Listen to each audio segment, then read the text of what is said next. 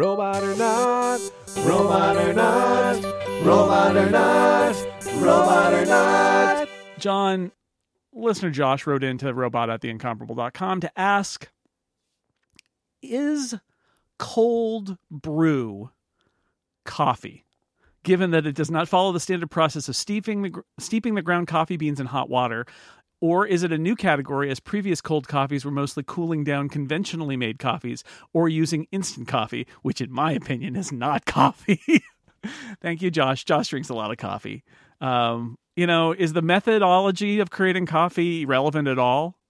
I mean, the methodology is pretty close. Like, you have to be a pretty big purist to say, well, uh, the water is below a certain temperature and you're, and you're you know, seeping ground up beans in it, but it's not hot enough. That's not even coffee anymore. Well, The tea, you know, the tea that I set outside in the sun is sun Yeah, tea. sun tea. The it's still tea. Uh, yeah, I mean, it, like the basic process of putting water next to uh, tea leaves or coffee grounds, And then them sit osmosis there for a happens. While. Yeah. letting them sit there. Like, yes, I, I, I think cold brew uh, coffee is coffee. Uh, it is a qualified kind of coffee, but if you uh, want to say, is it uh, in the genre of coffee? Yes, of course it is. Like, it's not even weird where it's like, okay, we don't even touch any liquid to coffee beans, but we make this thing that we want to call coffee. It is just as close as you can get to being a straightforward coffee without Yeah. being straightforward. The only thing you really changed is, uh, yeah, we're going to maybe the amount of time you leave them in the contact and the temperature of the water. Yeah, I think you would have to do something weird where, like, if somebody said, "Oh, we've got a new kind of coffee," I mean, honestly, I think instant coffee is much closer to not being coffee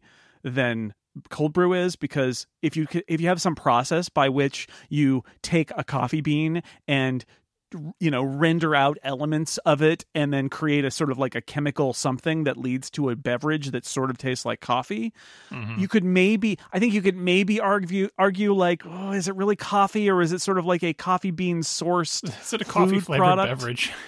right exactly as we've talked about food labels here a lot i just visited my mom again and she had some more of that peanut butter spread uh, Mm-hmm. anyway so yeah it could be it could be that but i think that's sort of what instant coffee is anyway or is it freeze dried i think that's what i always remember I from think, yeah, I think it's freeze dried, but I, I would still say if, there, if there's like bean solids that are processed in some way Yeah. that you then bring in contact with the water. mm, Yeah, it would basically you'd have to have a like artificial coffee flavored thing. That would not be Mm-hmm. coffee. Do you drink coffee by the way?